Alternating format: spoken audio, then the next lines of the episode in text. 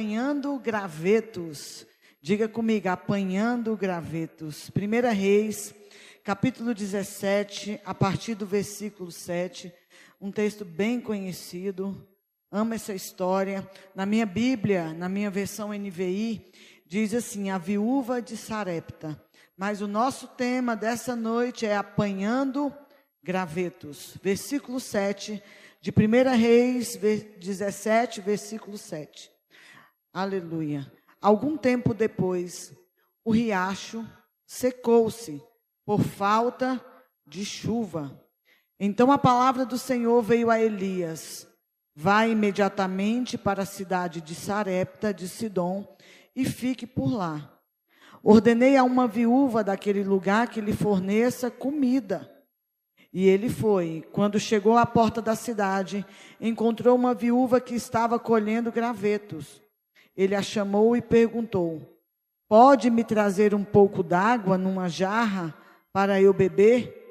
Enquanto ela ia buscar a água, ele gritou: Por favor, traga também um pedaço de pão. Mas ela respondeu: Juro pelo nome do Senhor, teu Deus, que não tenho nenhum pedaço de pão só um punhado de farinha num jarro e um pouco de azeite numa botija. Estou colhendo os dois gravetos para levar para casa e preparar uma refeição para mim e para o meu filho, para que a comamos e depois morramos. Versículo 13. Elias, porém, lhe disse: Não tenha medo, vá para casa e faça o que disse. Mas primeiro faça um pequeno bolo com o que você tem e traga para mim, e depois faça algo para você e para o seu filho. Versículo 14: Pois assim diz o Senhor, o Deus de Israel: a farinha na vasilha não se acabará, e o azeite na botija não se secará, até o dia em que o Senhor fizer chover sobre a terra. Ela foi e fez conforme Elias lhe dissera. E aconteceu que a comida durou muito tempo para Elias e para a mulher e a sua família. Pois a farinha na vasilha não se acabou, e o azeite na botija não se secou, conforme a palavra do Senhor, proferida por Elias. Amém. Querida, a cidade de Sarepta era uma pequena cidade, na fronteira com Israel. E essa cidade estava sob o domínio do rei Acabe. E havia uma palavra e uma sentença sobre o domínio de Acabe, uma palavra profética, uma palavra liberada por Elias, que três anos e meio não iria chover sobre aquela terra. Irmão, a gente que é do, do Tocantins, do Goiás, que é quente, quando vai chegando agora em julho, que as chuvas acabam, a gente chega em agosto, em setembro é muito seco, né? Eu, pelo menos, tenho muita dificuldade em respirar. Eu coloco na minha casa aqueles umidificador, a pele fica seca. Eu fico imaginando, gente. A gente vai de julho, agosto, setembro, outubro começa um pouco da chuva lá no final de outubro, às vezes novembro, a gente sofre. Você imagina uma região três anos e meio sem chover. Irmão, sem chuva, sem poço artesiano, sem água. Era uma situação de fome e escassez. A gente está vivendo temporário uma situação de pânico, né? De Covid. A gente está usando máscara. A gente já fala assim: eu não estou aguentando máscara. Você imagina três anos e meio de máscara, gente. São situações que nós enfrentamos que a gente fica limitado. Então, essa pequena cidade aonde o profeta foi enviado para prover o milagre, para prover uma situação. Aqui no, no, início do capítulo 17, Elias ele vai para junto de um ribeiro chamado Querite. Amém. E esse ribeiro, Elias ali é sustentado e alimentado por corvos. Só que um dia, quando Elias acorda, o ribeiro havia secado. Irmãos, você já acordou em uma pastor, eu dormi de um jeito, numa situação, e quando eu acordei, eu estava de um jeito, eu tinha um ribeiro, eu tinha corvos me alimentando, eu tinha corvos trazendo pão, e de repente, quando eu acordo, eu olho para aquilo que me provia, de repente aquilo seca. Se você me ouve, isso já aconteceu na sua vida. Pastora, eu dormi com saúde, acordei sem saúde, irmão. Eu vivi isso anteontem. Meu esposo deitou bonitinho. Nós fomos deitar. A gente estava virando, era uma véspera do dia dos namorados, e a gente falava assim: a gente vai ficando velho. Meu marido é muito romântico, né? A gente vai ficando velho e aí o romantismo muda, a gente gosta de jantar, as coisas vão mudando e a gente está falando, nossa amor, está tudo fechado, a gente não vai poder nem sair, porque todo ano, durante 20 anos, a gente saiu para jantar. É um programa que a gente faz, eu e ele, no dia dos namorados. E ele é romântico, já me levou em lugar que tinha piano de cauda e garçom só para mim e para ele. E esse ano não tinha onde ir, né? E a gente programando o que a gente ia fazer junto. E eu sou uma mulher que eu não gosto muito de surpresa. A minha cara com surpresa é assim. Eu não sei reagir. Tem gente que chora, que se emociona. A minha cara é assim. É a minha cara, é a minha reação. Tanto é que eu falo, eu não gosto de surpresa, eu gosto de planejar as coisas. Eu sou assim. E aí a gente dormiu na véspera do dia dos namorados, que seria sexta. A gente já dorme muito tarde, era duas e meia, a gente deitou. Quando deu três horas, sabe? E quando assim, eu, ele sempre dorme primeiro. Muito raro eu dormir nesses 20 anos primeiro. Ele deitou. Aí, de repente, eu virei. Quando eu olhei, ele estava sentado na cama. Ele falou assim: Eu não estou passando bem. Me leva para o hospital que eu vou morrer. Aí eu sei da hipertensão, nosso pastor é hipertenso. Eu já peguei o aparelhinho, joguei no braço dele. Quando eu joguei no braço dele, irmão, a pressão dele estava 21. Foi o que o aparelho acusou. E ele, eu não estou sentindo minhas mãos, não estou sentindo minhas pernas, foi ficando. A cor, ele é negão, imagina um negro branco. Eu falei, não, não vou te perder na véspera dos namorados. Nós nem namorou, moço, maluco. E aí eu já tentei vestir uma roupa dele, já coloquei um medicamento, já joguei outro. Falei, abre a boca, coloquei ar. E aí eu fui tentar vestir ele. Irmãos, eu estou tão dolorida que eu moro num predinho de quatro andares. No, eu moro no segundo andar e ele fazendo força em mim para a gente descer. Eu não tive nem pensamento. Sabe aquelas coisas assim, tipo assalto, que tem gente que não pode ser assaltado, que ele espanta e reage. Eu só vesti uma roupa nele. Eu falei, segura segura em mim, fui descendo as escadas com ele, descendo as escadas com ele, coloquei ele no carro e acelerei para o posto de saúde. Cheguei lá e falei: olha, ele está infartando. Ele está morrendo, esse negro não pode morrer, porque, eu, lógico que eu não falei isso para os médicos, né? Agora que está tudo tranquilo, a gente até brinca. Falei, ele não pode morrer porque a gente tem promessa, e a mulher já foi com medicamento nele, já, já pôs a pressão, já tinha diminuído um pouco, mas ainda estava muito alta. E aí deram o medicamento, colocaram ele lá naqueles aparelhos para fazer um eletro.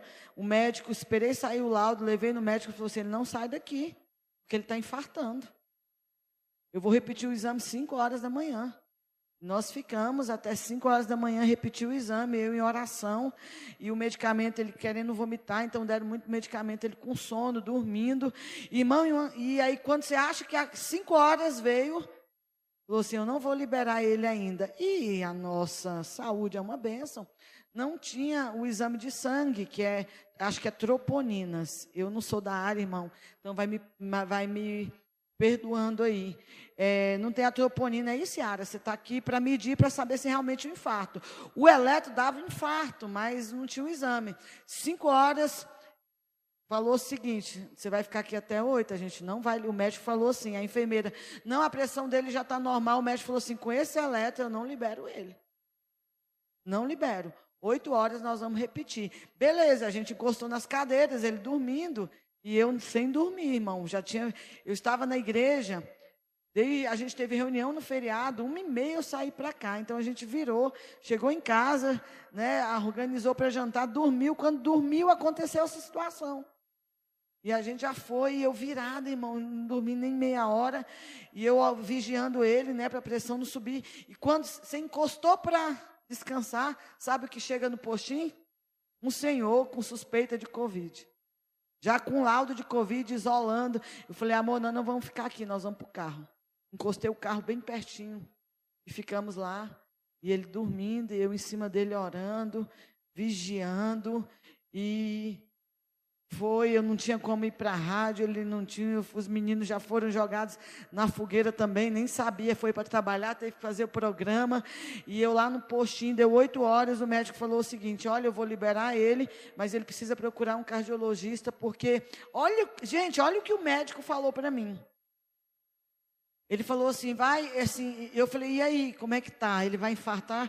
Ele pode infartar conversando com a gente, ele pode infartar vocês indo embora, procure um cardiologista. Eu liguei para nossa irmã Amanda, que aí já ajeitou, a gente já foi lá, já de tarde fazer a troponina, irmão, e para a glória do Senhor, não deu nada, só deu uma pequena alteração, que ele tem que ficar quieto, por isso você não vai ver ele até terça-feira.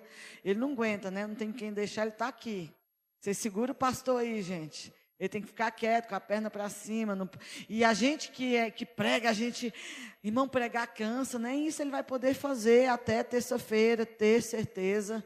Né? O médico disse: talvez vai ter que fazer um cateterismo. Eu estou orando, não vai precisar. Mas é mais ou menos como a situação de Elias. Ele dormiu com o corvo alimentando, com o riacho, aí ele acorda, cadê o corvo? Cadê o riacho? Você dorme programando em como comemorar o dia dos namorados, você acorda, quando você vê a madrugada, é meu Deus, eu vou é perder o namorado. Essa é a situação de Elias.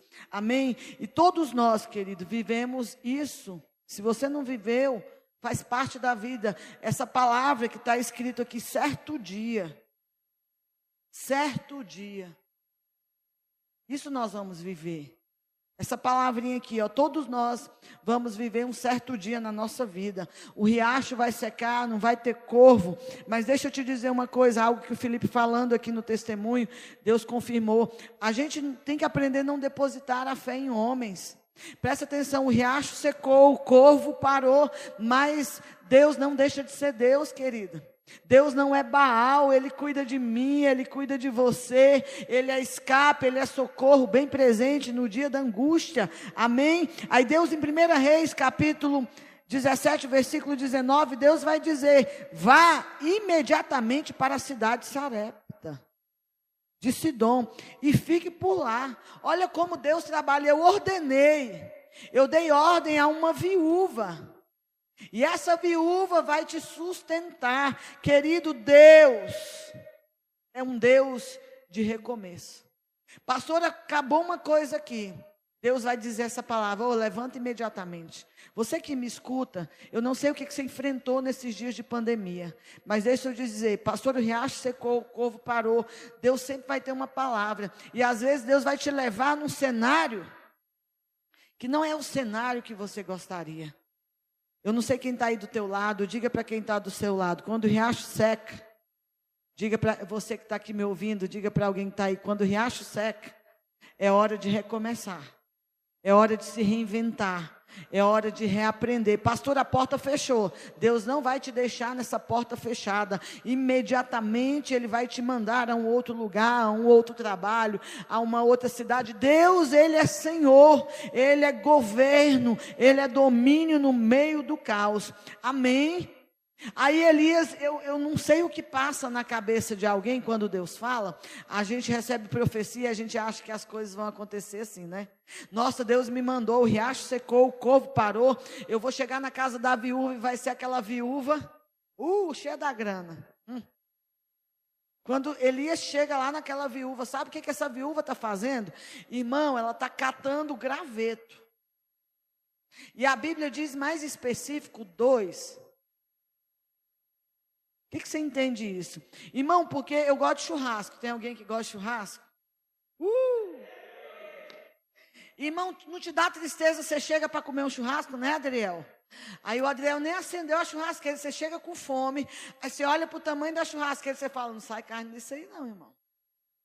Mas você já viu quando você chega é, tropeada, alguém que conhece tropeada, que faz naquelas fazendas, em coisa que é boi, no rolete. Aí, irmão, você chega no lugar e está lá o boi no rolete, as carnes aqui, os negócios aqui, você fala, é hoje que eu tiro a barriga da miséria, irmão. Mas olha o que Deus fez com o profeta. O riacho secou, o covo parou. O Adriel mudou para uma casa nova, está me devendo churrasco. Eu sei que você já está falando aí que vai. Irmão, aí Imagina o coração de Elias, agora Deus vai fazer. Não é assim que a gente fica? Nossa, agora Deus diz que uma viúva vai me alimentar. Ele chega na porta da cidade, dá de cara com a viúva. O que, é que a viúva está fazendo? Pegando dois gravetos. Irmão, o que, é que você faz com dois gravetos? Comida pouca.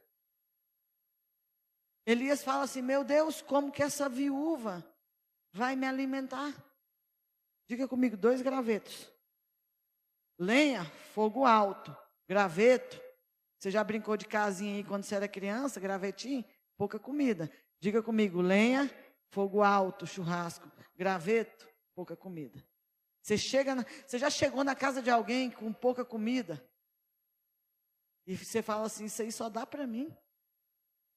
É, irmão. A, tem casa que as panelinhas desse tamanho. Você converteu, aumenta as panelas, irmão. Que crente come. Amém. Glória a Deus. Aí, querido, Elias vai dizer, ele olha para aquela situação e diz: Foi Deus que mandou? Preste atenção. Acredite sempre no que Deus falou. Porque Deus vai te levar em circunstâncias para provar a tua fé. Tinha rio, tinha corvo. Deus fala: corre imediatamente, porque eu. Olha o que Deus diz no texto, irmão. Eu ordenei que uma viúva te alimente. Elias chega dois gravetos, mais Elias, para mim a maior lição do texto. Elias decide acreditar na palavra de Deus sobre a vida dele. Ei, você tem uma palavra de Deus. Pastora, parece que a situação que eu fui levado está pior do que a que eu estava. Ei, fica com a palavra de Deus sobre a tua vida, porque Ele tem o controle, Ele tem um domínio. Se Ele mandou você ir, você vai. Fique com a palavra e Elias vai se mover debaixo dessa palavra profética. Elias vai dizer algo. Ei, faz primeiro para mim. A viúva vai dizer: Olha, vou ler para você, 1 Reis, capítulo 17, versículo 12. Ela vai dizer para Elias: Olha, não tenho comida em casa. Só um punhado. Irmão, sabe o que é punhado de farinha? É assim, ó. No, eu sou nortista, então você vai jogar um, um, farinha, é um punhado, é uma mão. Um punhado. Eu só tenho um punhado de farinha e um pouco de azeite. Vês? Só peguei dois gravetos Vou prepará-lo para mim e meu filho, para que comamos e morramos. Porque ali ia comer e não ia ter mais nada. Aí Elias vai se mover no profético. Irmãos, é muito importante em dias de dificuldade nós nos movermos no profético. Nós nos movermos debaixo de uma palavra de Deus. E aí a resposta, Elias vê o caos, já estava vivendo um caos, é levado para outra situação de caos, e ele vai dar uma, uma resposta inusitada. Ele diz: Tá bom, dois gravetos, faz primeiro para mim. Irmão, você teria essa coragem de chegar numa casa que tem gente passando fome e dizer: Faz primeiro para mim? Elias não só estava se movendo no profético, mas Elias também estava ensinando aquela mulher a se mover no profético. Pastor, o que, que eu faço no meio do caos, no meio de uma situação difícil? Olhe para o alto. Ouça a palavra profética de Deus e se mova nela. Amém? E essa mulher impelida pelo Espírito, impelida por algo que ia mover a vida dela, porque tudo que é profético nos impacta. Então, quando Elias diz, faz primeiro para mim, ela obedece o profético, ela obedece a palavra de Deus. Querido, obedeça. Lembra, às vezes a gente olha para as escrituras e vê Jesus cuspir no chão, passar no olho. A gente vê Jesus podendo curar total, ele curva parcial, manda se lavar no tanque de Siloé. A gente vê Jesus chegar e, e, fazer tantas coisas, porque o profético não é algo normal. Pastor, o que, que eu faço no meio do caos? Procure se mover profeticamente. Amém? E por que aquela mulher entendeu o profético? Às vezes você está do outro lado, chegou um profeta chegou uma palavra de Deus, é tudo que eu tenho, Deus fala assim: pega tudo que você tem e semeia. Irmão, porque semear na, na abundância é uma coisa, semear na escassez é outra. E talvez nesses dias Deus está te chamando para semear na escassez. Deus está dizendo, né, Yara? Dá. Não, isso não é de Deus, não. Irmão, o diabo nunca manda a gente dar. O diabo nunca manda a gente ofertar. Ele manda reter. Essa mulher tinha todas as justificativas para dizer: Eu não, eu vou comer e morrer.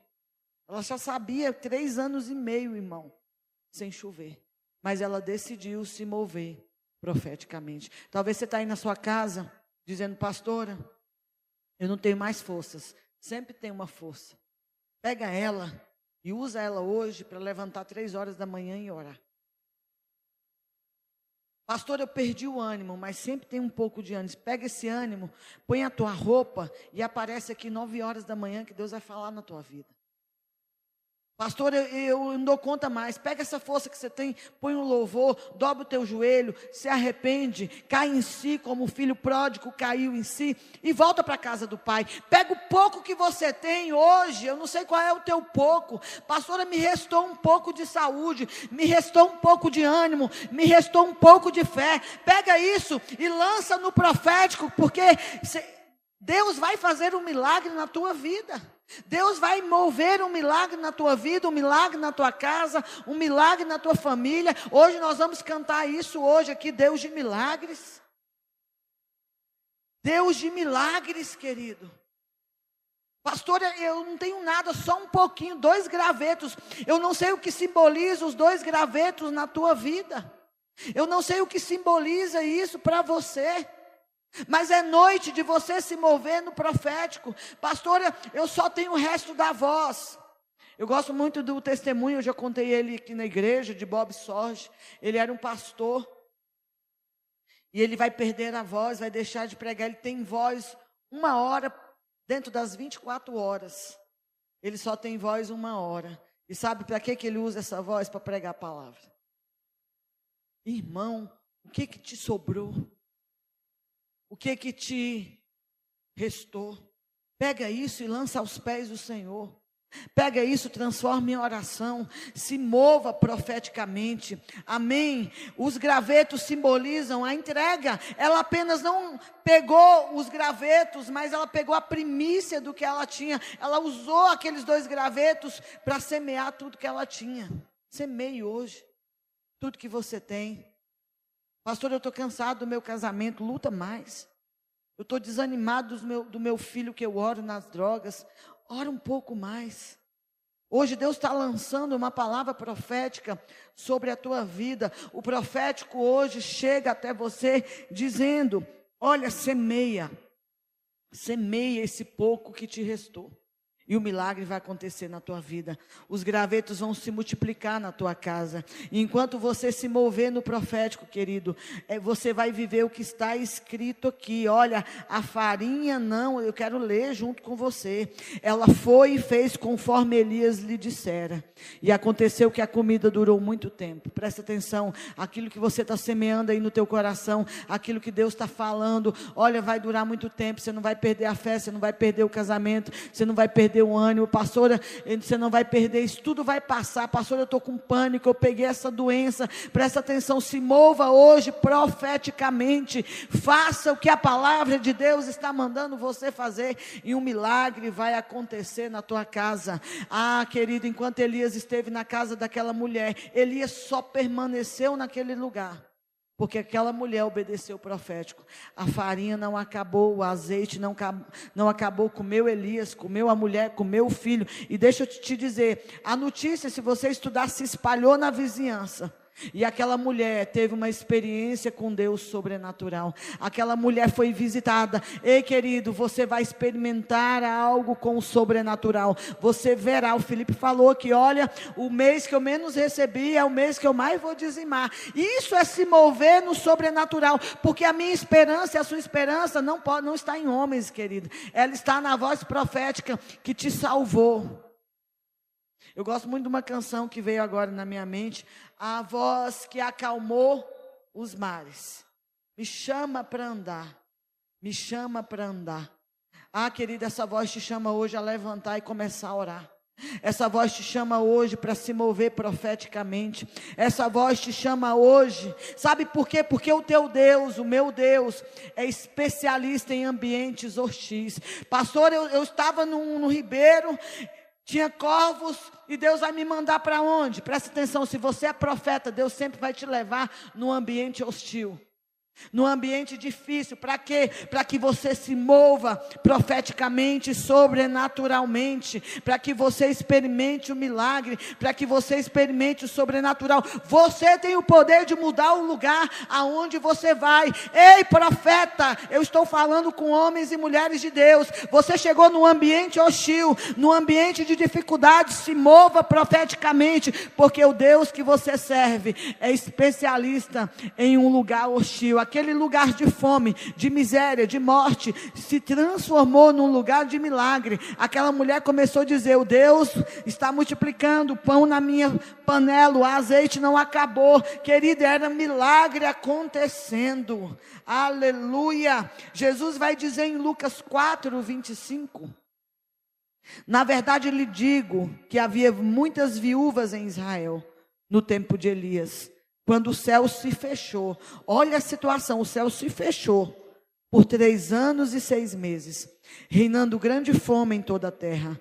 E Elias não foi enviado a nenhuma delas, a não ser a uma viúva de Sarepta de Sidom. Elias foi enviado a uma terra hostil, a uma terra idólatra, para que o milagre acontecesse na vida daquela mulher. Irmão, a gente que trabalha em célula virou célula. Havia um ambiente de salvação, de milagres. Por quê? Porque aquela mulher recebeu o profético. No apanhar dos gravetos, a viúva de Sarepta teve um encontro com o Deus de Israel. Pastor, a minha vida está por um fio. Se Elias não chegar, a minha vida vai acabar. Ei, Jesus já chegou na sua vida. Não é o fim, deixa eu te dizer, é o começo. Pastora, dois gravetos. Não é o fim, é o começo. Não é o fim. Diga isso forte comigo, não é o fim. É o começo. Como está a sua vida? Pastor, eu estou no limite dos gravetos. Entrega o que você tem hoje para Deus. Pastora, me restou um pouco de fé. Entrega ela para Deus. Me restou um pouco de voz. Dá glória a Deus. Me restou um pouco de força. Dobre o seu joelho. Me restou, pastor, um pouco de recurso. Coloque ele no reino. Coloque ele nas mãos daquele que pode multiplicar todas as coisas. Amém. Não se entregue. Ah, eu vou me entregar. Não, se entregue por inteiro. Faça o que aquela viúva fez. Pegou tudo que te entregou. Se entregue hoje por inteiro. Talvez você nunca se dedicou por inteiro, você nunca fez algo por inteiro. Pastor, no meu casamento eu estou me dedicando pela metade. Se dedique por inteiro, se dedique por inteiro aos estudos e você vai ver Deus mudar a tua sorte. Amém. Querido, para Deus não existe distância, não existe barreira, não existe circunstância. Tudo que Ele quer é um coração que vai obedecer o profético. Sempre vai chegar uma voz, sempre vai chegar uma voz profética no teu coração. Se mova nessa voz profética. Amém? E ele mesmo removerá a fome, multiplicará o azeite e a farinha. Ele vai multiplicar hoje o que você está apresentando a ele. Jesus chega na tua vida hoje. Amém. Glória a Deus. Eu quero orar por você. Nós vamos cantar uma canção que diz: Deus de milagres. Eu vivi um milagre, meu esposo está aqui. Você vai viver esse milagre. Se mova profeticamente nessa noite. Se mova profeticamente. A equipe de louvor pode subir. Aleluia. Se mova profeticamente, querido. Deus é um Deus sobrenatural. Deus é um Deus de milagres. É o Deus do impossível. É o Deus do sobrenatural sobre a minha vida e a tua vida. Se você está sentado nesse sofá, eu te desafio a ficar em pé. Pastor, eu estou doente. Se coloque em pé. Porque hoje Deus vai te curar. Pastor, eu estou vivendo uma situação. Nós vamos clamar por um milagre. Enquanto nós adoramos junto com você, querido. O mesmo milagre que aconteceu na vida de Elias e na vida da viúva vai acontecer na sua vida. Eu creio, eu tenho sido sustentada pelo um Deus de milagres, um Deus do sobrenatural. Nós cremos em Ti, Senhor. Nós cremos em Ti, nós cremos em Ti, Deus de milagres. Ah, querida, eu creio em ti. Pastor, eu não creio. Então cante isso até que você viva esse milagre, até que você creia nesse Deus sobrenatural sobre a tua vida. Feche teus olhos, coloque as mãos sobre o teu coração. Eu acredito, Deus. Se você ora em outras línguas, comece a orar. Jesus, eu quero te louvar pelo livramento que a minha casa recebeu. Alguns anos atrás, Senhor, eu vivi a mesma coisa. E depois disso, muita coisa aconteceu. Eu sei, Deus, que algo poderoso vem sobre nós. Eu creio, Deus, que um tempo novo começa. Eu creio, Deus, que um tempo de milagres. Visita, Deus, os enfermos. Visita aqueles que estão cansados, sobrecarregados. Sempre há uma palavra de milagre, querido. Sempre há um escape, um socorro sempre há um descanso. Eleva os teus olhos para os montes nessa hora, porque é de lá que vem o teu socorro. O teu socorro não vem de homens, mas ele vem do Senhor. Deus vai usar homens como usou Elias. Deus vai usar pessoas para falar, para te abençoar. Mas é você que precisa ouvir o profético. É você que precisa ouvir a voz de Deus ao teu coração. Se mova hoje profeticamente. Pastora, para eu comprar um carro, eu preciso de um milagre. Então se mova, vai lá olhar esse carro, vai lá ver como é que funciona. Faça, faça o que você precisa fazer e Deus vai se mover. Pastor, eu preciso casar. Vai lá no cartório e marque esse casamento. Vocês ouviram o testemunho dos meninos? Não tinha nada, já está com casa montada. Querido, Deus é um Deus que precisa ver. Você se abaixou para catar dois gravetos, para cozinhar e morrer. Ei, você não vai morrer, porque o profético chega hoje na tua vida e diz: faz um bolo e me dá primeiro. Deus está dizendo: semeia primeiro para mim, filho. Entrega o teu melhor para mim e você verá o que eu vou fazer na tua vida, na tua casa, na tua família. Feche teus olhos e adore. A equipe de louvor vai adorar. Eu vou me retirar. Enquanto nós adoramos, você vai ficar em pé e vai adorar. Não sei a letra, não precisa você saber a letra. Você precisa apenas levantar e dizer: Eu creio em Ti, Jesus. Eu creio em Ti, Pai. Eu creio no sobrenatural. Eu creio, Deus, que a minha. Ensinando a ser cristão até a morte. Amém. A gente tem um cristianismo muito raso. Amém. Obrigado. Pega para mim, Amanda, por favor. Adriel, deixa igual o vermelho. Não está igualzinho? Aleluia. Glória a Deus. Então, querida, hoje, pastora, qual é a mensagem? Eu estava. Eu gosto muito de ler no banheiro. Eu fico lá muito tempo. Eu, o banheiro, eu e meus gatos, a gente fica no banheiro. Eu tenho vários livros, Bíblia.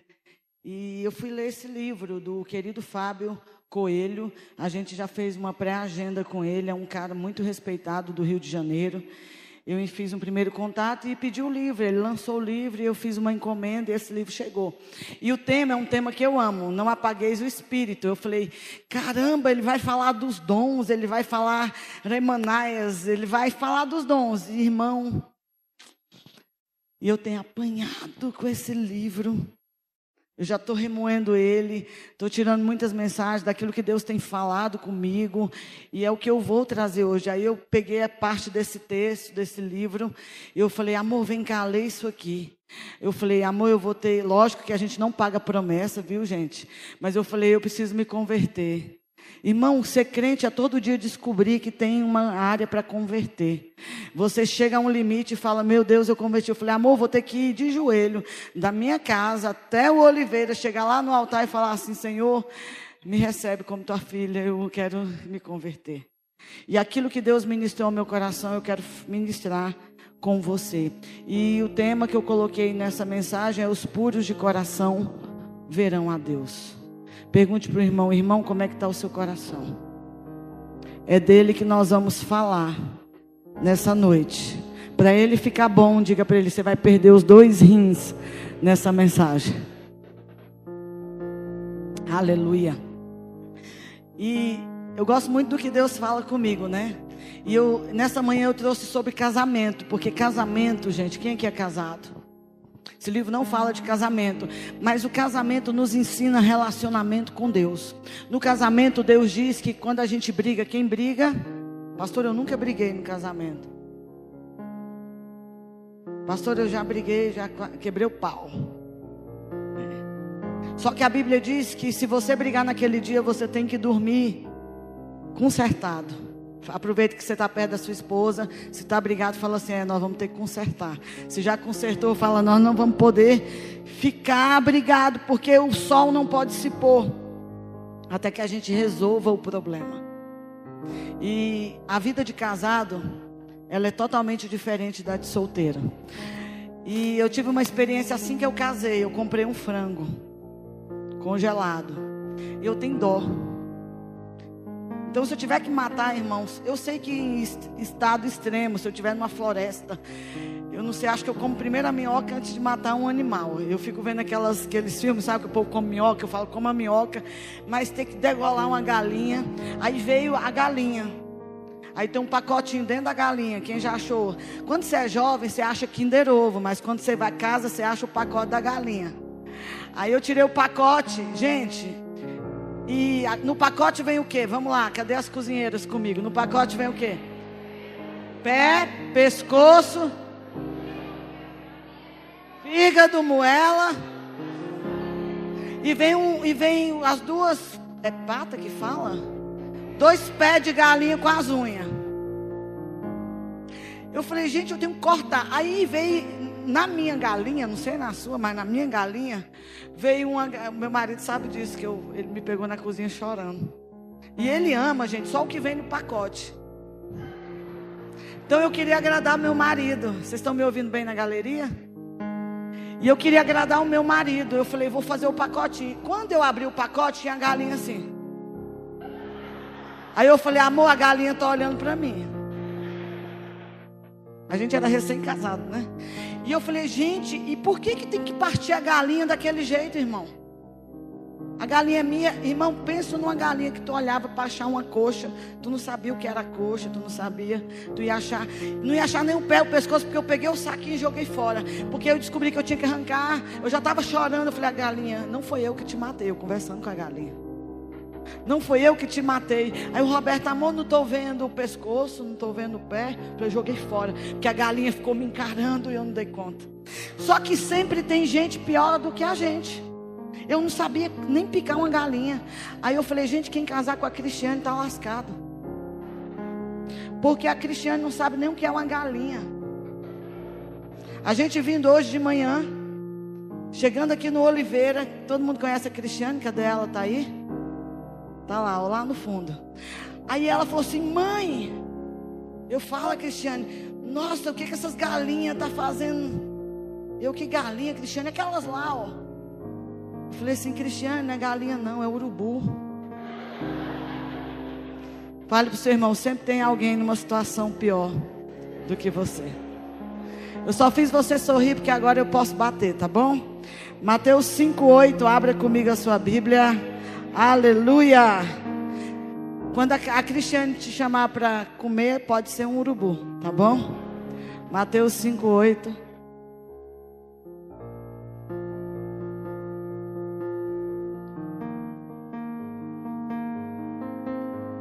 Na versão NVI diz o seguinte: Bem-aventurados puros de coração, pois verão a Deus. 9. Bem-aventurados pacificadores, pois serão chamados filhos de Deus. Mas nós vamos ficar hoje na pureza de coração. Querido, é muito importante, se você estava aqui na quarta-feira, nós falamos de ver o que Deus vê. Todas as vezes que Deus chamou um, chamou um homem, uma mulher, Ele chamou, olha, sobe aqui e vem ver. Deus se interessa, se preocupa que a gente veja e participe daquilo que Ele está fazendo. Às vezes a gente quer que Deus participe do nosso sonho, isso está errado. A gente precisa participar daquilo que Deus está fazendo. Pastor, e o que, que Deus quer que a gente faça? Que a gente ganhe 10% dessa cidade para Jesus. Então é muito importante, pastora, como que eu vou fazer para ver o que Deus está fazendo? Algumas perguntas: que tipo de pessoa tem os olhos abertos diante de Deus?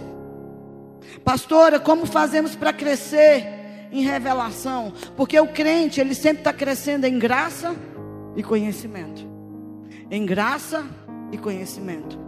Todas as vezes que você acha que você cresceu, vem uma, uma lição muito pancada de Deus para te fazer crescer mais. Eu amo omelete. Tem alguém que gosta de omelete aqui? E aí eu a vida inteira não sou Siga-me para as mais, mais, receitas. Eu amo aquele treino na internet. Bolo gelado é um. Eu não sou muito boa na cozinha, mas querido é fantástico. Às vezes a gente se envolver naquilo que Deus está fazendo, pastora. E o que que Deus está fazendo? Pergunta para o irmão: o que que Deus está fazendo? Você sabe o que Deus está fazendo? Nesse exato momento, o que, que Deus está fazendo para que, pastora, como que tem que ser a minha oração para que você possa participar do que Deus está fazendo, amém? E aí Jesus vai responder essas perguntas com o sermão da montanha, o primeiro sermão de Jesus, e ele vai pegar o sermão da montanha, é um sermão todo dentro da Torá. O que, é a Torá, pastor? A lei judaica. Gênesis, Êxodo, cadê o pessoal do Oliveira School? É o Pentateuco, é a Torá. Gênesis, Êxodo, Levítico e Número. E ele vai destrinchar aqueles que vão possuir a terra, aqueles que vão ver o céu. Oi? E deu uma parte de Deuteronômio, mas que é uma repetição. Mas a Torá judaica, eh, eles resumem nos cinco livros da lei. Amém? Então Jesus, ele vai nos ensinar de que maneira nós veremos o Deus invisível.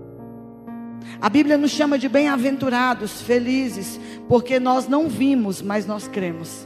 Mas o que eu e você temos que ver é o Deus invisível. Existe um Deus invisível trabalhando por você.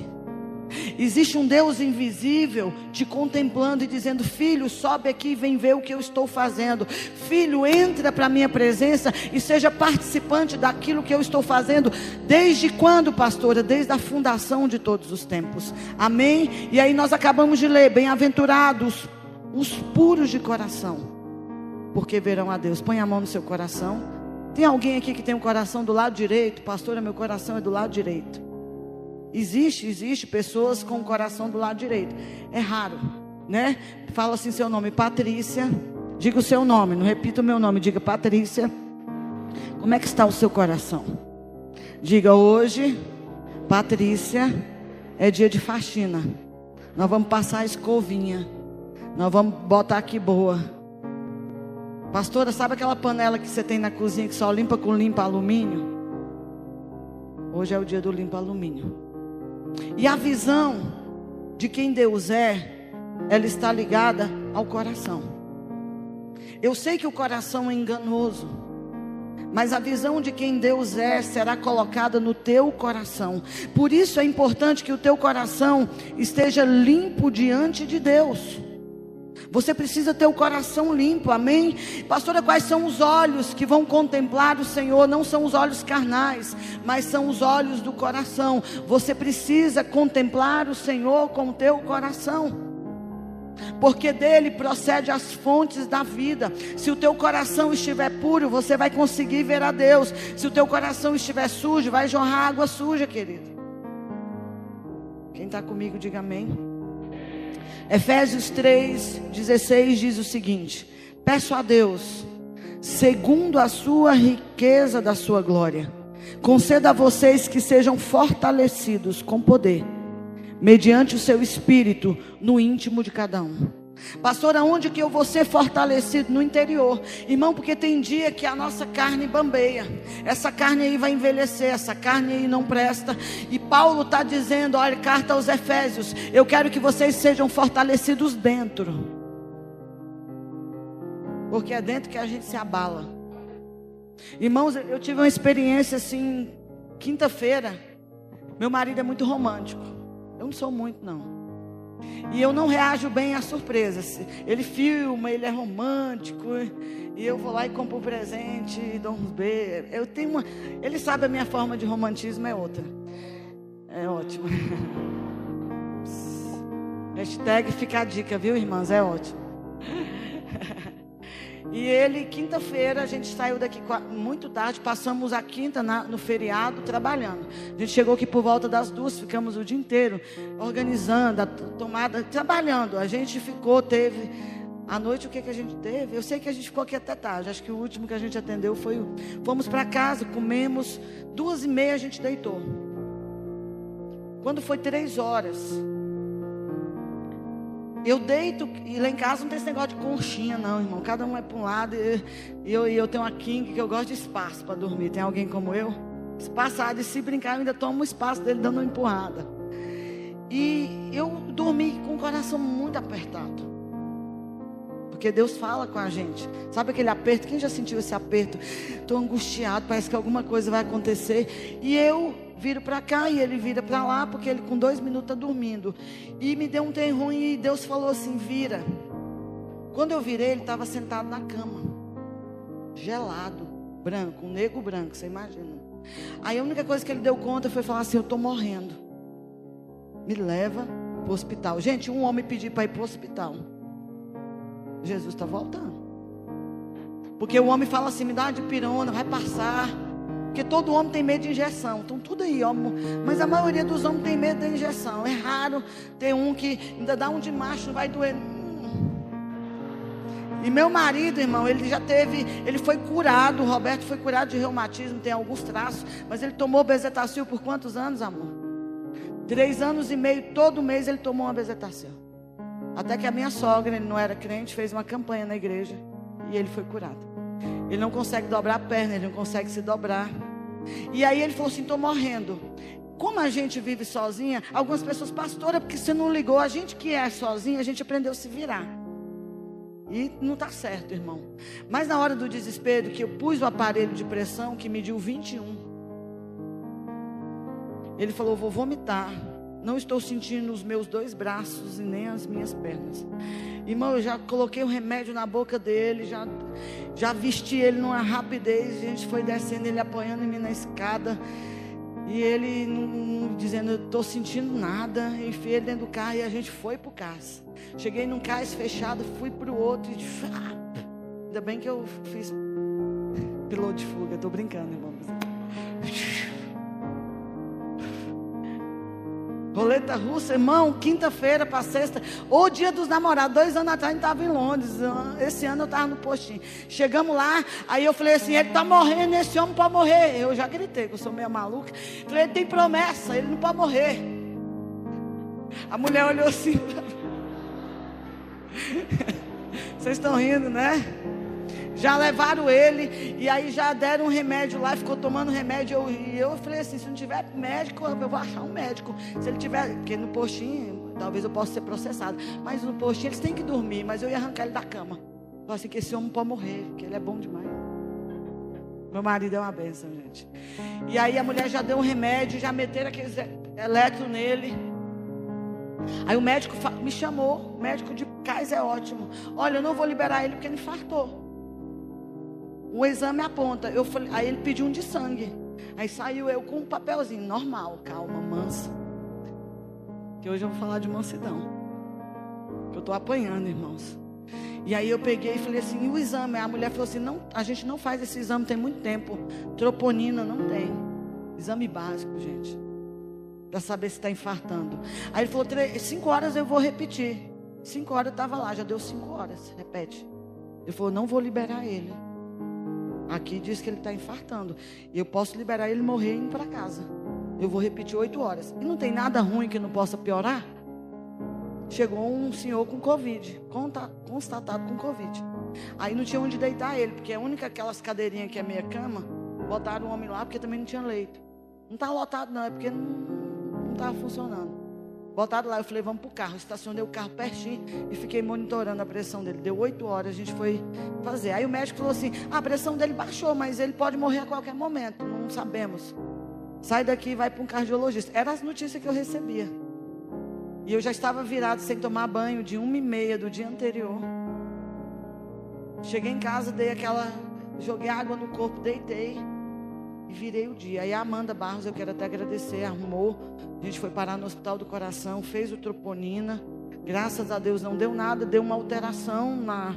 É como se ele, ele parado, parece que ele está fazendo exercício. A gente não sabe o que é. Por isso que ele está quietinho, ele não pode fazer esforço, não pode ter emoção. E o médico falou para ele que talvez tenha que fazer um cateterismo, mas eu creio num Deus de milagres, num Deus que livrou ele, num Deus do sobrenatural. Amém? E em tudo isso, gente, que a gente enfrenta, que a gente passa, a gente precisa aprender a ser manso. A gente precisa aprender a ser fortalecido no homem interior. Aonde, pastor, você buscou força? No único que é o Senhor da força. Ele é o Senhor da força.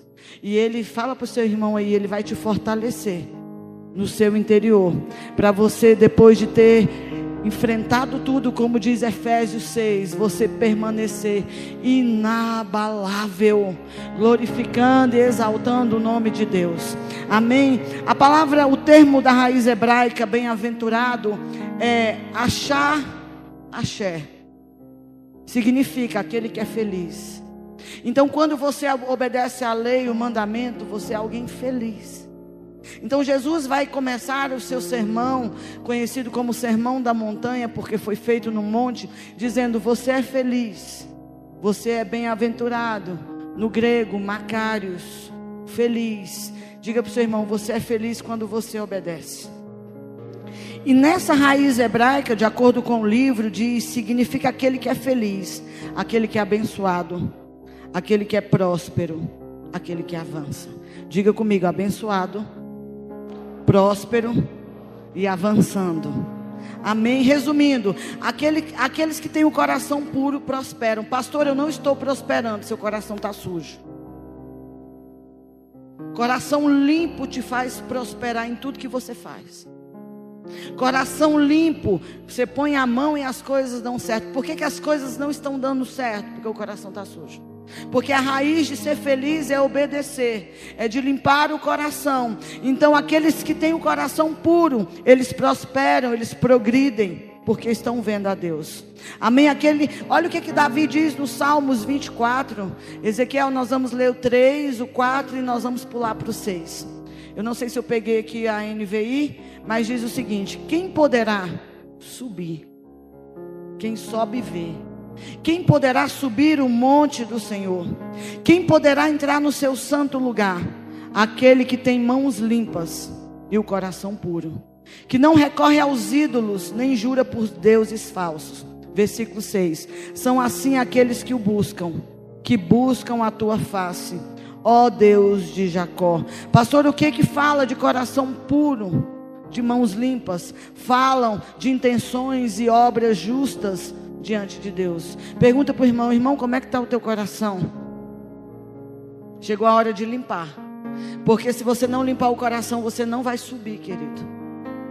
Você está na igreja, você faz tudo, você canta, você toca, você limpa, você dança, e o coração estiver sujo, Jesus volta e você fica. Porque só vai ver a Deus quem tiver com o coração limpo.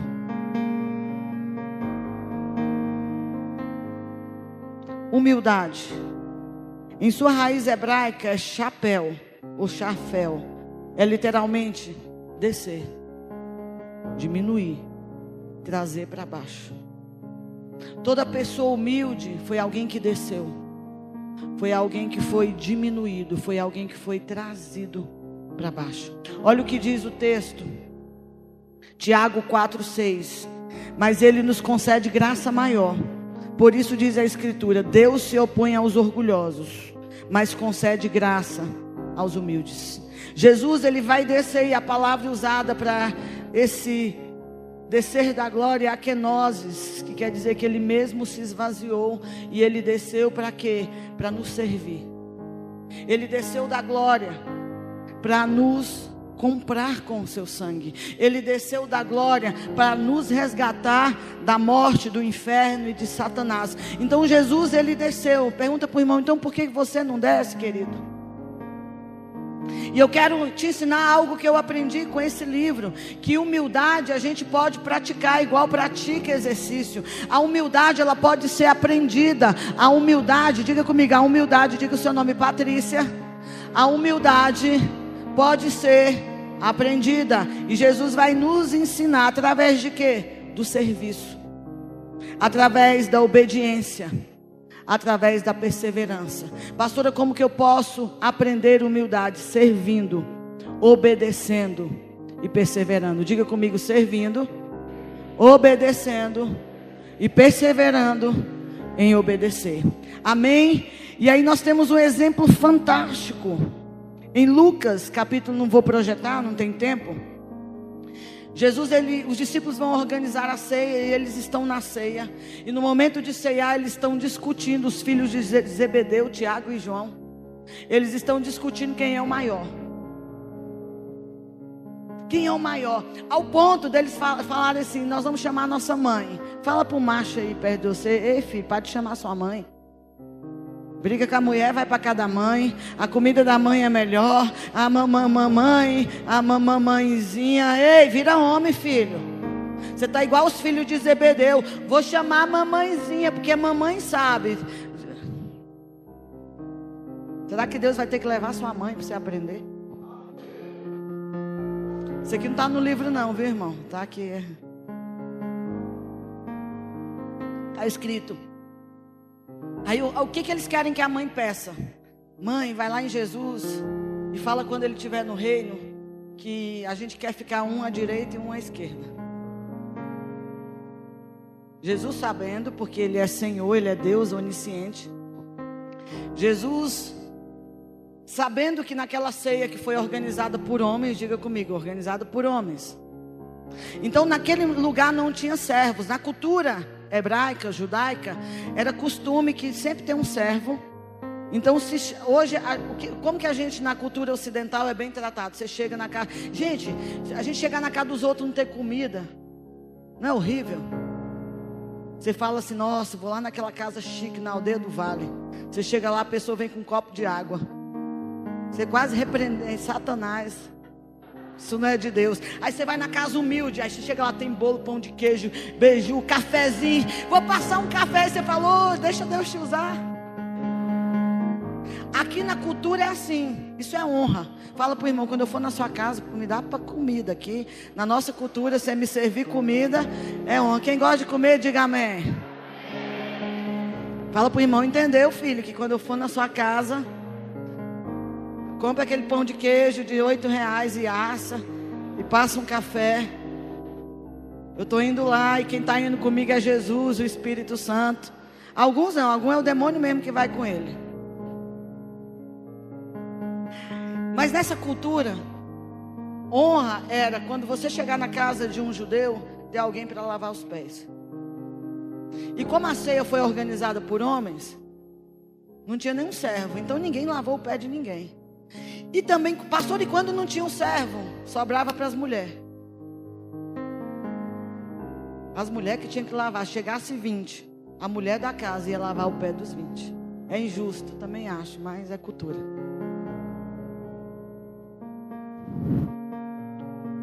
E ali só tinha homem, discípulos, ninguém lavou o pé de Jesus.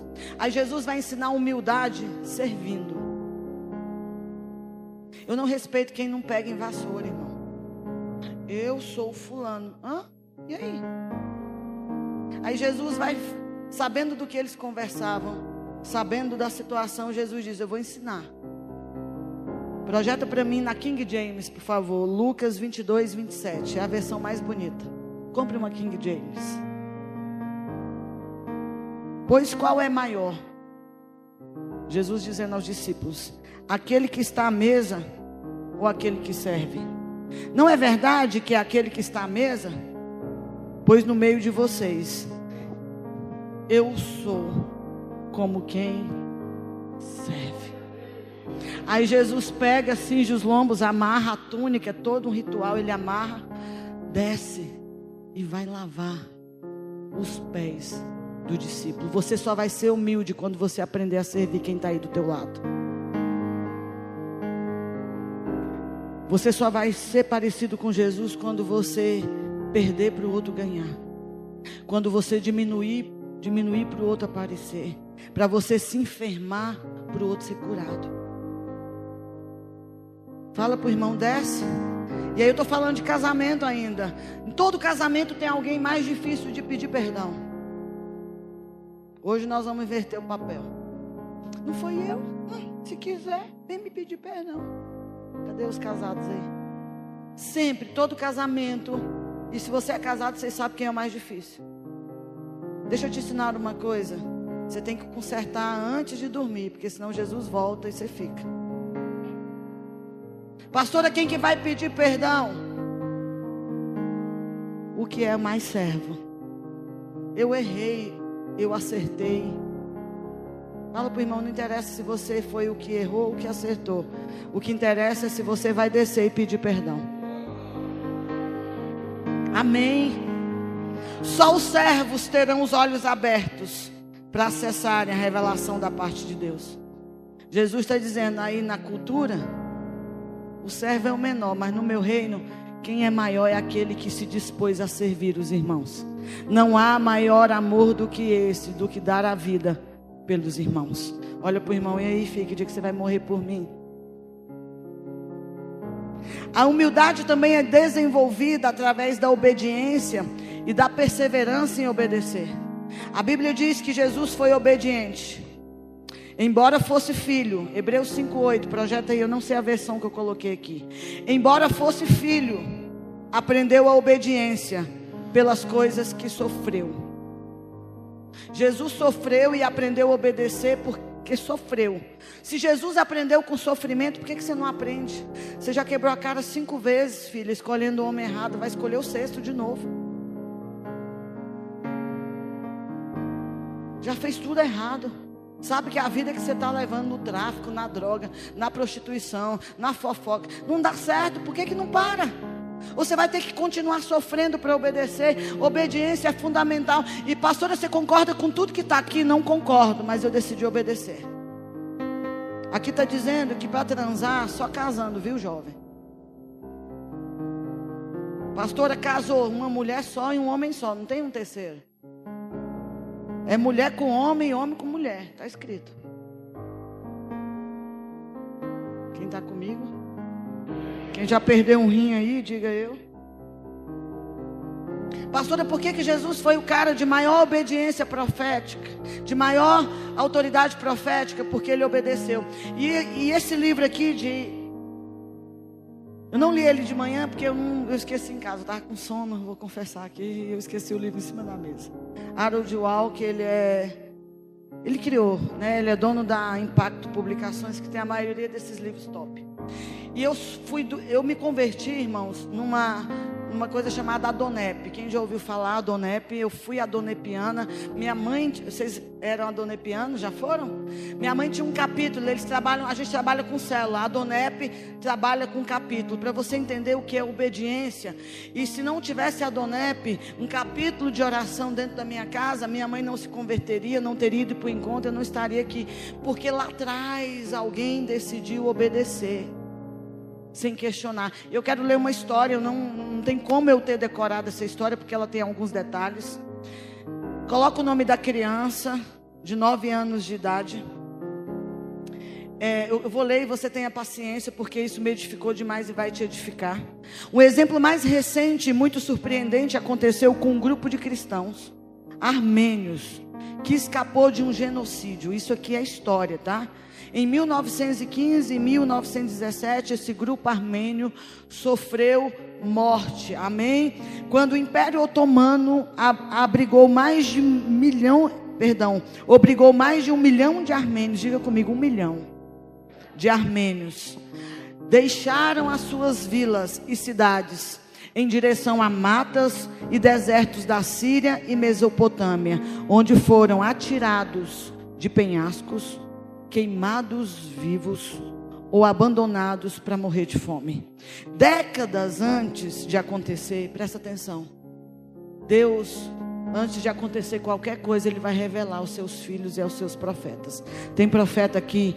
Deus precisa que você limpe o coração para ver e ouvir o que Ele vai dizer a essa geração. Se o teu coração estiver sujo, você não vai conseguir transmitir o que Deus tem. Irmão, se tivesse alguém de coração sujo aqui, muita gente teria morrido, não teria existido a Donep, não teria existido o capítulo, eu vou chegar lá. Amém? Décadas antes de acontecer esse extermínio étnico, em 1855, o menino profeta, essa história ela é verídica, o nome dele está aí, Efim Gerasemovic Kubinken.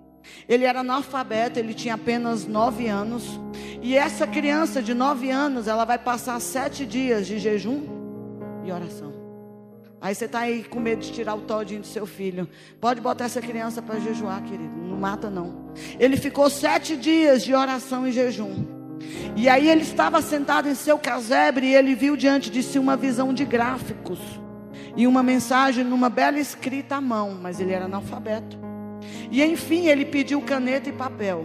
E por sete dias, sentado à mesa de madeira bruta em que sua família comia ele copiou com muito trabalho o formato das letras e diagramas que passavam diante dos seus olhos.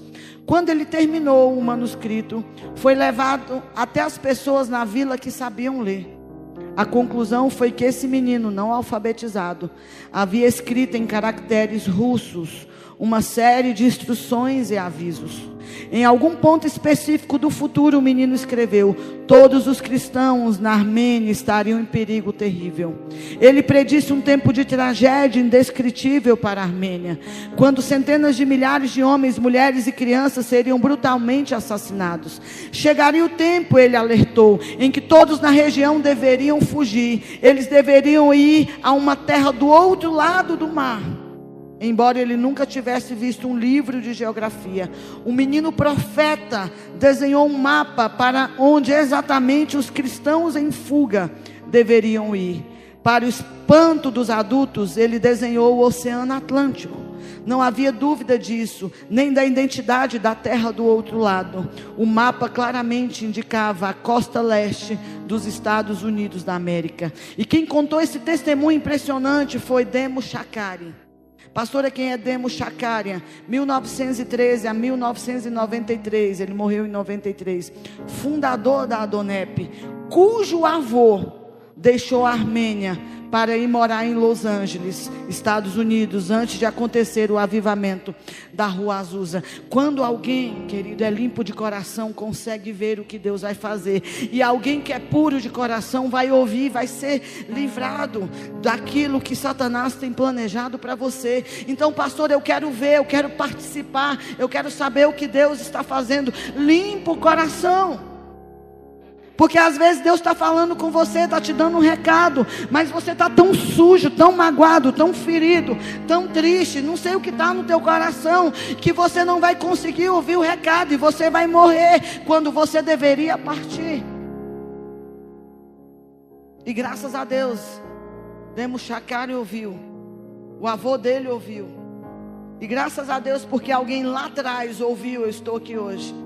Graças a Deus, um capítulo da Donep foi aberto dentro da minha casa. A minha mãe ouviu o evangelho, foi para a igreja, me levou para a igreja começou a orar pela minha vida, porque em 1800 e alguma coisa alguém decidiu obedecer. Então, pastora, como que eu desenvolvo a humildade obedecendo e seguindo e obedecer aquilo que Deus fala? Querido, e nem tudo que Deus fala a gente gostaria de fazer. Você já teve experiência de fazer alguma coisa que você não gostaria de fazer? Mas diga para o irmão: obedeça até o fim, porque Jesus foi obediente até a morte e morte de cruz. Aleluia. Deixa eu pegar uns salmos aqui. Projeta para mim, Ezequiel, Salmo 37, versículo 11. Eu vou ler junto com você. Mas os humildes receberão a terra por herança e desfrutarão pleno bem-estar. Mateus 11, 28, por favor, projeta aí. Venham a mim todos os que estão cansados e sobrecarregados, e eu lhes darei descanso. 29. Tomem sobre vocês o meu jugo e aprendam de mim, pois eu sou manso e humilde. Eu investi aqui na pregação, eu trouxe humildade, mas a gente vai perder o rim é na mansidão porque eu sou manso e humilde de coração, e vocês encontrarão descanso para a sua alma. Pastora, por que, que minha alma está atribulada? Porque você não aprendeu a ser humilde e manso. Olha para o irmão e fala assim: já aprendeu que humildade é descer? Pastor, e agora nós vamos aprender mansidão. Mansidão na nossa cultura ocidental. Você já viu uma pessoa mansa? É uma pessoa calma, que você tem vontade de ir lá e matar. O mundo está desabando, ele está assim. Na nossa cultura ocidental, um manso é, é comparado a alguém frouxo, alguém que não tem atitude. Casamento de novo. Quem que já brigou no casamento? Sempre vai ter alguém que vai falar e vai dizer assim: fala alguma coisa. Nem reage. Pelo menos fala. Eu queria que você falasse. Já aconteceu isso com vocês, gente? Ou não? Fala para o irmão, eu queria que você falasse. Você sabia que mansidão, Gálatas 5, 22, 23, é um fruto do Espírito? Os mansos vão herdar que terra? Essa terra. Irmão, essa ideia de que você vai viver eternamente no céu, para com isso. Nós vamos voltar para a terra, para reconstruir.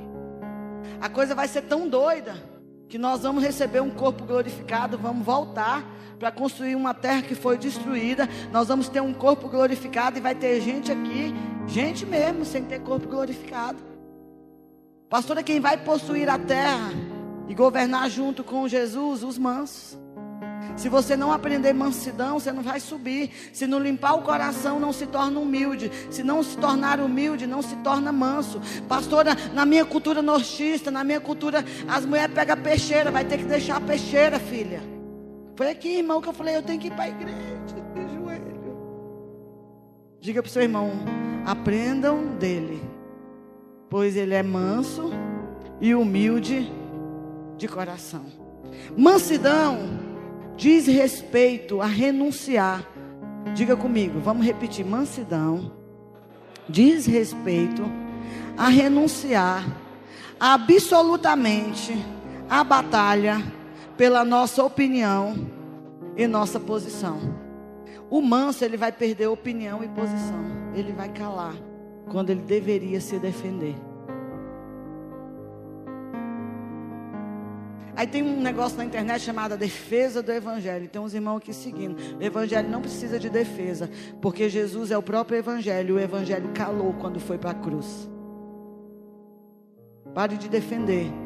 O evangelho é poderoso em si mesmo para que você possa defendê-lo. Pastor, o que que é mansidão? É o oposto de agressividade. Jesus está dizendo: aprendam de mim, porque eu sou manso. Então, o que é ser manso? É não ser agressivo. Resumindo, mansidão é a força sobre o controle.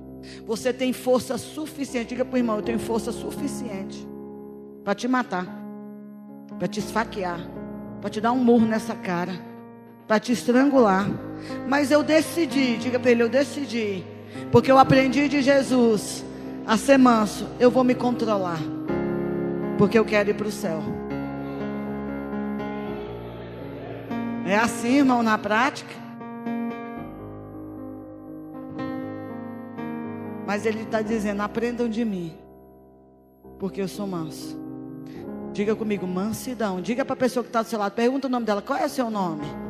What's your name? Diga para ele: mansidão é a força sob controle. Diga, debaixo do teu controle. Pastor, então a humildade tem a ver com a minha posição diante de Deus. Deus tem que olhar para mim e me ver humilde, porque senão Ele vai me abater. E eu tenho que ser humilde diante de Deus e dos homens. Amém? E aí, pastor, a humildade está mais relacionado com a maneira como eu conduzo a minha vida. Eu preciso conduzir a minha vida em humildade. E mansidão, pastora. Diga comigo, humildade diante de Deus e dos homens. Agora, a mansidão está ligada a como eu reajo a certas situações da vida. Eu vou me defender. Você não tem defesa porque você é manso. Diga para o seu irmão: Você sabia que a ovelha, você é ovelha, a Bíblia te chama de ovelha, é o único animal que quando vai morrer cala. Como uma ovelha muda, levada ao matador. Fala para ele: para de gritar, de dizer o que você pensa, de reagir. Se controla, porque aí você aprendeu de Jesus. Ai.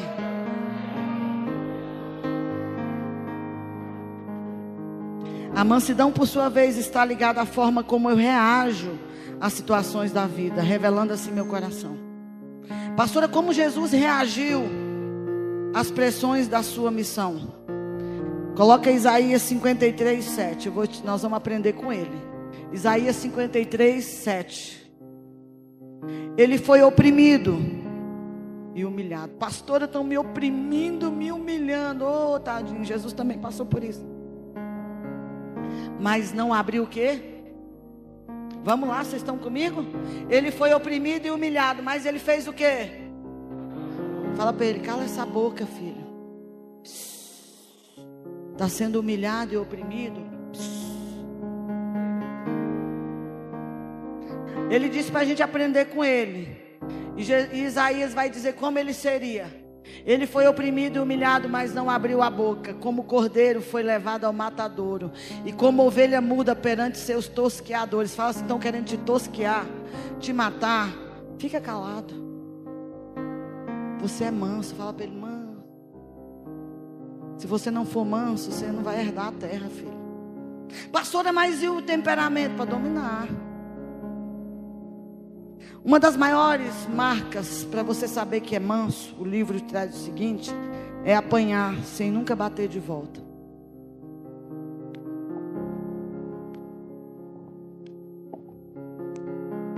Cara, tu só apanha, sou manso.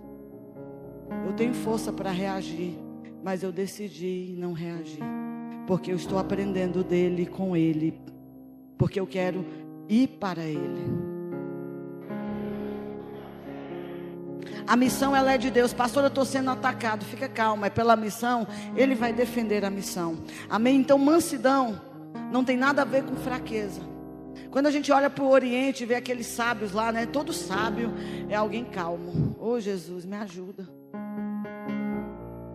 Porque a nossa vontade é meter o pé, gente. De xingar, de gritar, de unhar, de dar na cara de socar. Você é igual eu, querido. Por isso que Jesus disse: você não tem que aprender com MMA, não. Você não tem que aprender. Você tem que aprender comigo, filho, porque eu sou manso e humilde. Mansidão se manifesta em pessoas com grande nível de autoridade. Era hora de você bater, você bota a mão para trás e diz: bate você. Jesus era manso, mas não era fraco. Eu te pergunto uma coisa, a gente já vai orar. Se Jesus na cruz, aonde ele foi afrontado, cuspido, olha uma coisa que disseram para Jesus na cruz: Tu não é Elias? Desce daí. Elias, em um dos episódios da cultura judaica, né, do livro de Reis, Elias estava lá e o povo xingando Elias. Aí Elias olha para o céu e disse: Eu sou homem de Deus, caia fogo do céu e consume. Morreu 50. Depois, outro episódio: Se eu sou homem de Deus, caia fogo do céu e consumo 50. Aí vem Jesus, maior que Elias, sim ou não? O maior profeta que já pisou na terra, querido, foi Jesus. Aí vem um profeta maior que Elias.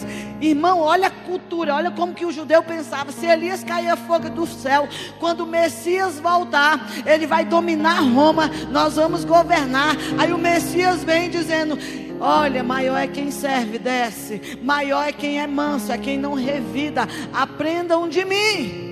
Por isso que rejeitaram Jesus, querido. Eles queriam alguém que se Elias caía fogo do céu. Jesus na cruz, presta atenção. Eu fico imaginando se Jesus tivesse reagido na cruz. Como Moisés reagiu ao bater. Deus diz: fale com a rocha. O que é que Moisés. Irmão, eu, eu, fico imaginando Moisés, dois milhões de pessoas murmurando. Teus filhos reclamam aí na quarentena, três minutos você quer bater a cabeça na parede. Moisés, com dois milhões deles, fala com a rocha. Ele tá, irou, perdeu a, a promessa, porque irou. Irmão, Jesus tinha tanto controle, tanta mansidão. Por isso que ele vai dizer: aprenda com o que eu fiz na cruz. Eu tenho poder. Tu não é Elias, Jesus estava dentro dele. Eu sou maior que Elias, eu sou o filho. Tudo que existe foi criado por mim, através de mim. Sem mim, nada do que existe foi feito. Eu estou dizendo, conjecturando que Jesus poderia pensar: eu sou o filho. Em Gênesis 1, foi o que criou tudo, era eu. Eu sou a palavra, eu sou o verbo que João disse, o verbo encarnado que tomou forma. Irmão, se Jesus faz só assim, ó. que ele tinha poder para isso. E desce. Sabe o que teria acontecido com o mundo? Game over.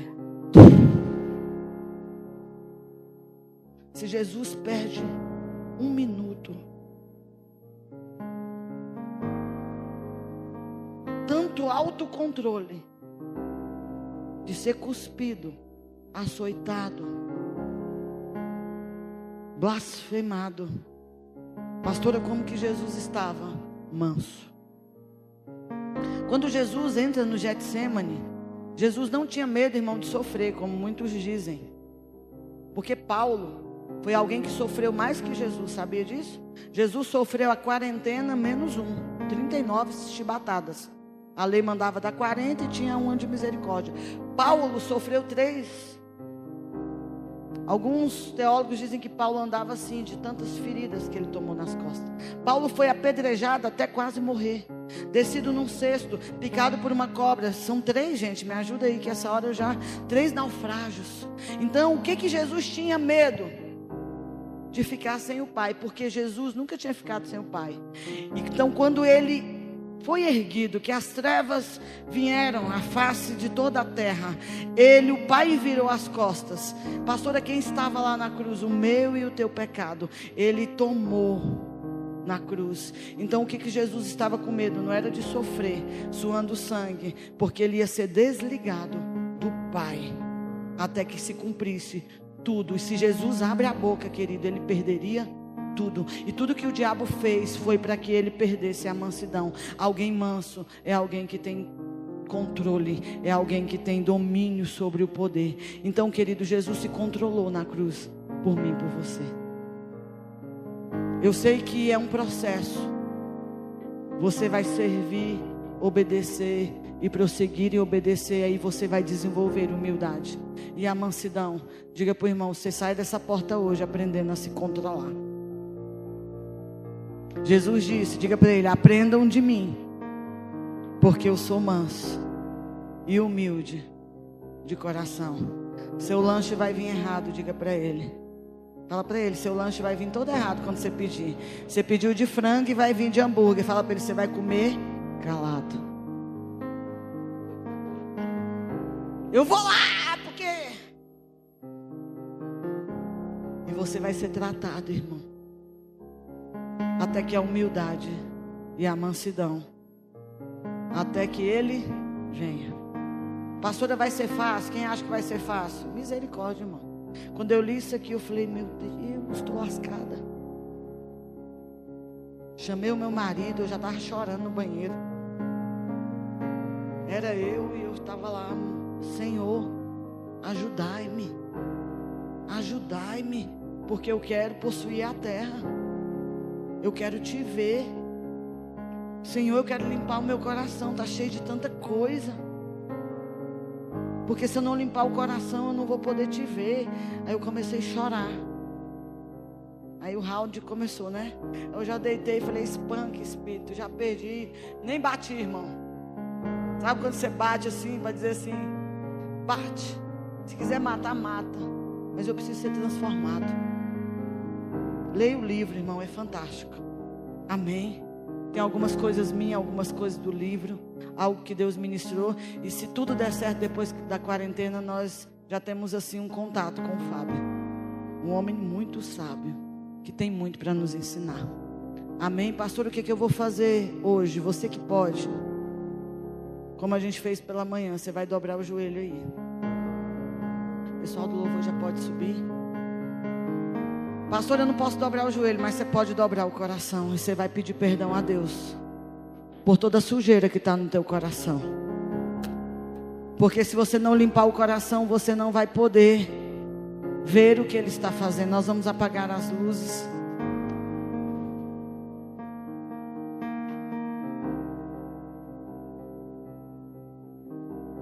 Ararabassura e cantarama. Confessa a Deus. Irmão, eu já fiz a minha confissão. Eu falei, Deus, meu coração está cheio disso, disso, disso. Eu estou triste aqui, eu estou frustrada aqui, eu estou angustiada aqui, eu estou sofrendo aqui, Senhor. Olha para o meu coração. Eu sei, Deus, que a tua palavra tem o poder de limpeza na minha vida. A tua palavra pode me limpar, a tua palavra pode me libertar. A tua palavra, Deus, vai me fazer te ver e eu quero te ver, Senhor. Pastor, eu não consigo orar, então ore em outras línguas. Diga, Jesus, me transforma, me transforma pela tua palavra, me torna humilde, me torna manso. Dobre o teu coração, querido. Os teus joelhos já estão dobrados. Era você para estar na cruz. Era você para estar lá crucificado, mas ele era manso e assumiu o teu lugar porque ele sabia que você poderia perder o controle.